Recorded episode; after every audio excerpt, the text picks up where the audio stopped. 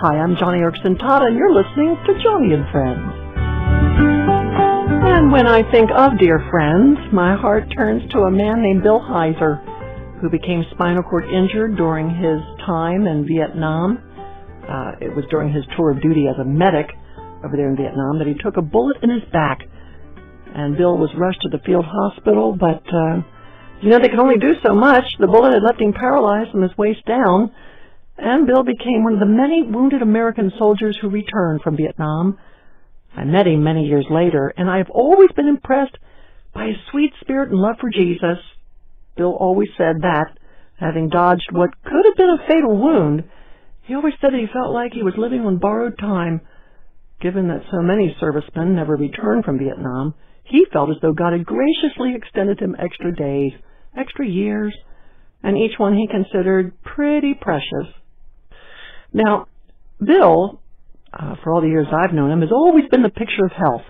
Strong, handsome man. He's always been very active, and recently he developed a real passion to share the gospel at our family retreats.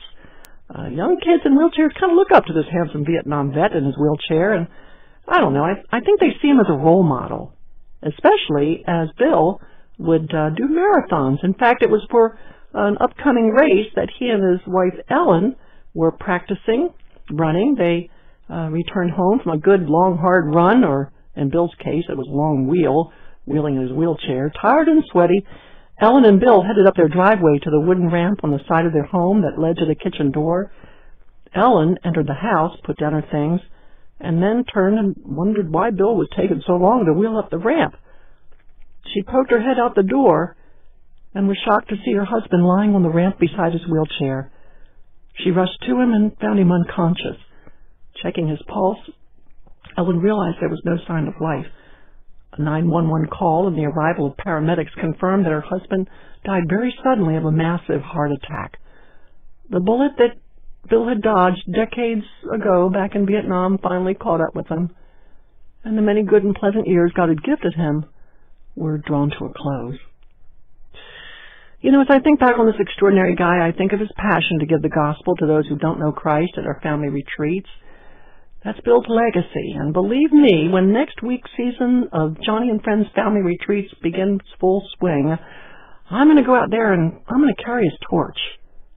True, I, I realize that you never knew Bill, but you do know the Savior that he loves. So I, I want you to join me in praying for the many unsaved families that Bill would have so loved ministering to, and as you pray for them, and for your own loved ones who do not know Jesus Christ, um, I've got a great poem about salvation that I think that you would enjoy quoting as a prayer to the Lord for all you know who need Jesus Christ. I really would love to give it to you. You can simply come and visit me at joniandfriendsradio.org and download it or you can always call toll free anytime at 1 888 522 5664 and just ask for the salvation poem.